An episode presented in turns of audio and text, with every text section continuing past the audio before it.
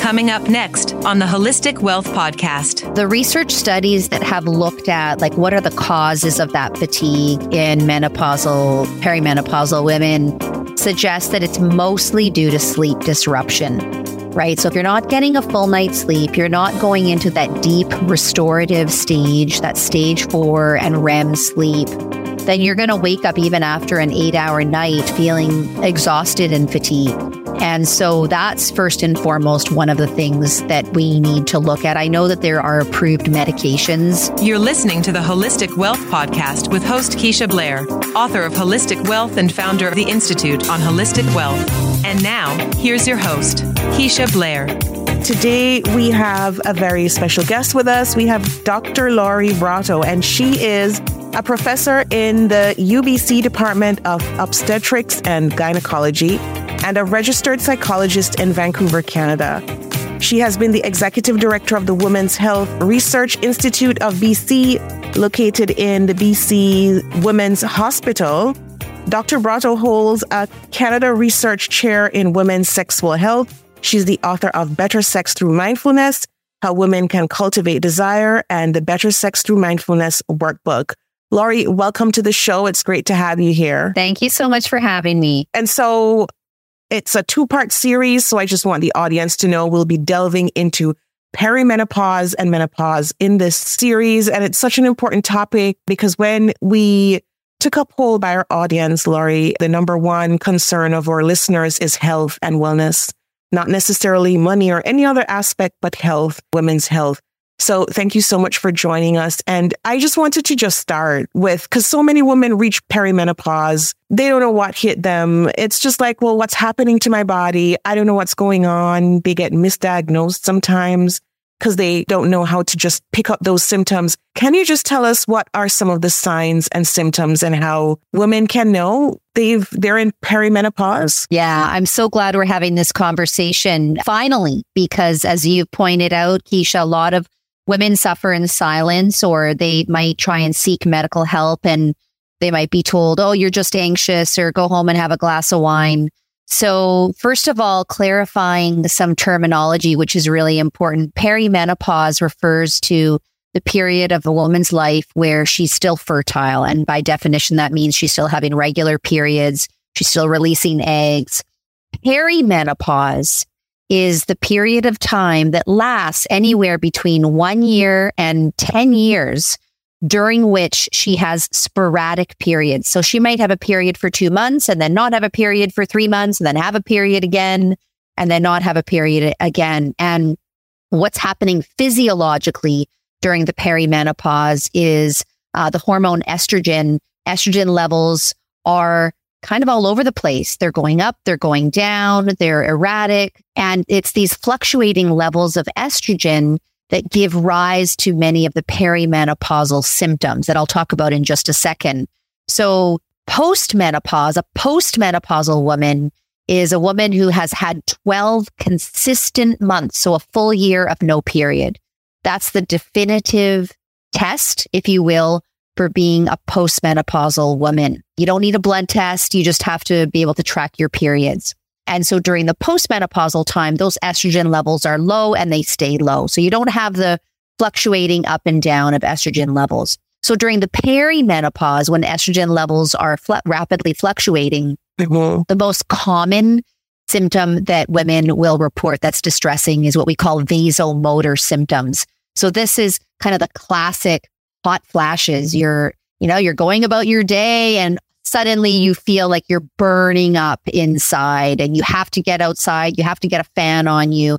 When those happen in the middle of the night, they're known as night flushes. And those are really common. They affect about 80% of perimenopausal women. There's lots of other symptoms that women can report during the perimenopause, like vaginal dryness.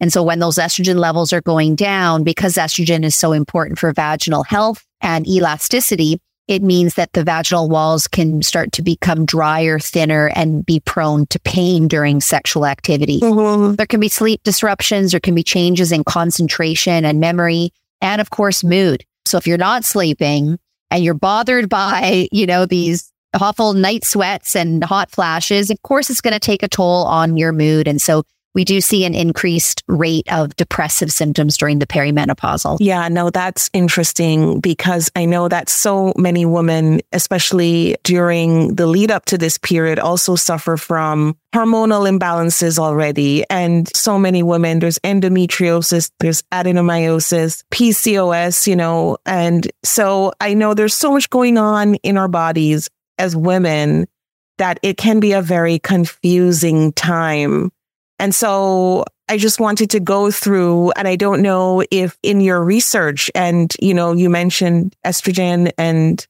other hormones, but if we could just elaborate on that part of it for women in terms of what's happening with their bodies and in terms of the hormones there. Yeah. So the really, there's several important hormones. So estrogen is one of them. And estrogen is the hormone that when it does decrease, that's contributing the most to a lot of those night sweats and, and hot flashes. The other hormone that changes is progesterone and progesterone and estrogen work together. And progesterone is also really important for the release of eggs from the ovary. And there's also fluctuating levels of progesterone as well. Now there's some brain hormones that signal to the ovary to produce and release estrogen and progesterone. And those are LH, which is luteinizing hormone, and FSH, which is follicle stimulating hormone. Sometimes doctors will assess those two brain hormones as a way of verifying whether a woman is indeed postmenopausal. But as I mentioned earlier, the definitive test is 12 months, no period. So there's several hormones that are involved. I'm not sure if we're going to talk about kind of menopausal hormone therapy, which is the new term. We used to call it hormone replacement therapy, HRT, but we now know that it's not that we're replacing those hormones. We're just giving women a little bit more of it. And so it's typically estrogen with or without progesterone that is given to a woman who is really suffering from those menopausal symptoms. And there's been a lot of research showing the safety and the efficacy of estrogen with or without progesterone and helping women to manage that troublesome time. Not all women struggle with those kinds of menopausal or vasomotor symptoms. I mentioned the vast majority do. And we now know today that menopausal hormone therapy is very, very safe for the vast majority of women. That's great that you brought that up because I remember when Oprah started her menopause series, she spoke about the hormone replacement therapy and basically said it was a lifesaver for her and that she had no problems recommending it to other women because we saw the studies yeah. coming out, right? Like in the yeah. 90s and the 2000s about how dangerous it could be. So I know so many women still have that fear in them that even if, you know, they hear, oh, well, it's safe, it was just so riveted in us during that period that it's blood clots and yep. cancer, breast cancer risks. And yep. of course, when you're going through perimenopause, you already have these breast symptoms. Yeah. Breast tenderness, the burning, you know, it can be quite off putting. Like it can be concerning sometimes when you don't know. So yeah. already, you know, you're having those symptoms and you're wondering, well, am I making this worse? So can you just elaborate just a bit on that in terms of what you've seen in terms of the efficacy and safety of the hormone therapy? Yeah, I'm really glad you brought that up because there was a, a very large study called the Women's Health Initiative or WHI. And they set out in, uh, you know, the late 90s. That's when the study started to, to recruit, you know, hundreds of thousands of women who were using hormone replacement therapy, estrogen and progesterone, and looking at do they work and what's the impact on health. And the study was prematurely ended because they were concerned about increasing rates of cardiovascular disease and right. some other health outcomes. And what it created was really an international fear of hormones. So every woman stopped their hormones. Every right. doctor stopped recommending hormones. Women were suffering in silence, etc. And in the decades since the WHI study was ended prematurely, those data have been very deeply reanalyzed. And one of the things that we know is that the participants, the women in the WHI, are not typical perimenopausal women. They were actually women in their 60s. Wow. So well into the postmenopause. Yes. Not the women who are candidates for, for, right. for, for hormone therapy. That was one thing. Um, and the other thing is the kind of the the dosages given, et cetera, were really quite different from common dosages. So all of the data have been reanalyzed, and that's really led to the current international guidelines from the North American Menopause Society and other places, which states that for the vast majority of women, there are some exceptions for sure, but for the vast majority of women, menopausal hormone therapy is very, very safe. Right. And I know you mentioned in terms of the dosages that were quite different from now. And it seems like back then it was far higher than what we're reading about that's prescribed right now, which seem almost to be like micro dosages. That's right. So is there like for women who are listening in who are thinking, okay, what's kind of the dosage where I would be able to just lower these symptoms and provide Yeah. relief? I don't know if you've seen any standard guidelines around, but like off the top, do you know where about doctors are prescribing now in terms of the safe dosage limit? So thankfully, you know, I mentioned the North American Menopause Society, which they've just renamed themselves the Menopause Society. They've got excellent, freely available clinical guidelines for managing menopausal symptoms. Mhm. And so that information is readily available to women, to their doctors. It is really important that women have an individual consultation with their physician to be able to look at things like history of breast cancer. That's definitely Yeah. a concern because if a woman has had a history of hormone sensitive breast cancer, we need to be careful around, you know, whether using um, uh, oral estrogen or even through the skin estrogen is safe for her. And maybe that's someone who could be managed with, say, a vaginal estrogen, right? So a vaginal cream or pill or ring that is not absorbed into the bloodstream. It just acts locally in the vagina to give them some relief of vaginal dryness. So yeah, so thankfully we do know a lot more. There's excellent scientific societies and guidelines and experts in this area who update those guidelines regularly. I think you made a point that a lot of women are probably listening into that and saying, oh, so the locally, the inserted vaginal method of providing the estrogen needed, since that's not circulated throughout the bloodstream, it's, it's very targeted one area Yeah, versus the one that's applied through the skin. that's right. Would you say then for some women that local application is even more safe than even applying through the skin, the gel through the skin? we need to keep in mind that the vaginal estrogen is not going to help for things like hot flashes and night Oh, sweats right. and other other symptoms. It's really just to uh, restore some of the moisture within the vagina itself. But that's also a really common symptom with perimenopause is vaginal dryness, which can give rise to distress and, you know, sadness and interpersonal issues because of sexual uh, difficulties, etc. But among those women who you know, an oral estrogen would be contraindicated. In other words, not safe given her history. Those local estrogens um, are found to be in the in the large research studies to be very very safe, even among cancer survivors. I really love the segue into the sexual part of the conversation in terms of the impacts on women who are perimenopausal and are noticing these changes in their bodies. There's so much going on. And of course, it has an impact on their sex lives, even, you know, their mindsets around Yeah, arousal and just the act itself. So I'm just wondering if you could shed a bit of light in terms of the impact and what women might be going through in terms of their bodies. I mean, we touched on that because the symptoms are quite the same pretty much. So we've already talked about vasomotor symptoms, which uh, affect, you know, about 80% of women. Those are like the, the typical, you know, the typical what we think of menopausal symptoms, night, night sweats, hot flashes, etc. Changes in attention and memory and concentration are also really, really common. And there's been a lot of research done in animal models showing the important role of estrogen in certain bar- areas of the brain uh, that are important for memory and attention and concentration. And so, again, if you imagine what's happening with peri and postmenopause as there's fluctuating estrogen and then eventually a decline, that's going to directly contribute to women's ability to, say, be in a parking lot and find where she parked or remember certain things or where did I put my purse or, you know, Yes. what have you, things like that. All of those things can be related to estrogen's effects on the brain and they're real.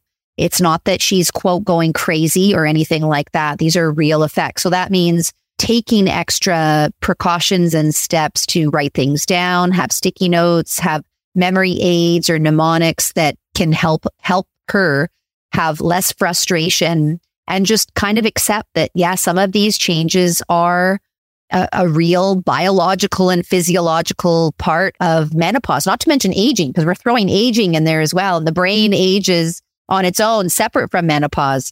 So that can be really common. And, and in a woman who doesn't expect it can be really distressing. So she may say she's at work and she's giving a presentation and she is having word finding difficulties. You know, she's, it's a talk that's very familiar and one she's given many times. And suddenly she's struggling finding the words. Again, can be really, really distressing and also a really common and quote normative part of, of menopause. So finding mnemonics and finding other memory aids to ease those times when uh, the brain is, you know, acting in a different way because of the new life stage. Yeah, no, absolutely. And as you're talking, I'm thinking about fatigue. Yeah. Because you often hear about how severe the fatigue can be for some women. Yeah. And I'm wondering if you could shed a bit of light, maybe from your research or what you've heard from other women about just how bad the fatigue can get. Because I know some of us, you know, we read up to educate ourselves you may feel tired and you're like, is this because of that? I don't know, but I'm just, you know, feeling exhausted. Could that be from just this? The research studies that have looked at like what are the causes of that fatigue in menopausal, perimenopausal women suggest that it's mostly due to sleep disruption. Right. So if you're, if you're not getting a full night's sleep, you're not going into those, into that deep restorative stage, that stage four and REM sleep then you're going to wake up even after an eight hour night feeling exhausted and fatigued. And so that's first and foremost one of the things that we need to look at. I know that there are approved medications that target, you know, that target sleep that might be necessary for some women to help them sleep through those hot flashes. But in terms of the fatigue, we need to be making sure that, you know, is this someone who needs to take periodic naps during the day? Is this someone for whom a bit of exercise or daily walks in the middle of the day can actually have, you know, that energy boosting effect? Right. We know exercise in general can be a panacea, can be a really important treatment for a lot of issues. And not to mention, you know, there's changes with bone density and health with osteoporosis with menopause and other changes as well that make exercise even more important. And yet, if a woman's fatigued, how can she exercise? Right. So there's mm, lots of right. different considerations that have to happen here. And hopefully she has a good healthcare provider who listens and who's able to kind of listen to all the different symptoms and put them together in a big picture and make some recommendations about a path forward. Yeah, no, absolutely. That's amazing. And so, Lori, this is going to be a two part. The second part, the meat of that discussion which I know most people, a lot of people will be interested in as well, which is more kind of the sexual health aspect of it. So, Lori, again, can you tell the audience where to find you on social media, your website, etc.? You bet. You can follow me on social media at Dr. Lori Brotto. And also my research team at the University of British Columbia has a social media handle, which is UBCSHR. So that stands for University of British Columbia Sexual Health Research. And we really use our research social media handles to share the science with the public. So as we're reading research articles, uh, we know that the vast majority of people don't have access to research articles, but really deserve to benefit from that information. So we distill the key findings and use our social media profiles to share the scientific information. And then I have a website as well if anyone's interested in looking at, you know, my books or other mindfulness recordings. And that's just loribrotto.com, my name. Okay, great. Sounds good. Thank you so much again for joining us. It was amazing. My pleasure. Thank you. The Holistic Wealth Podcast with Keisha Blair is brought to you by. Have you joined the Institute on Holistic Wealth? If you haven't already, what are you waiting for? Choose your membership plan at the Institute on Holistic Wealth slash memberships to join. As a member, you'll get access to free worksheets, advice, coaching, and an intentional design workshop. As you start to live a more holistically wealthy lifestyle, you'll want to stay for a very long time. So go to Institute on Holistic Wealth slash memberships to join.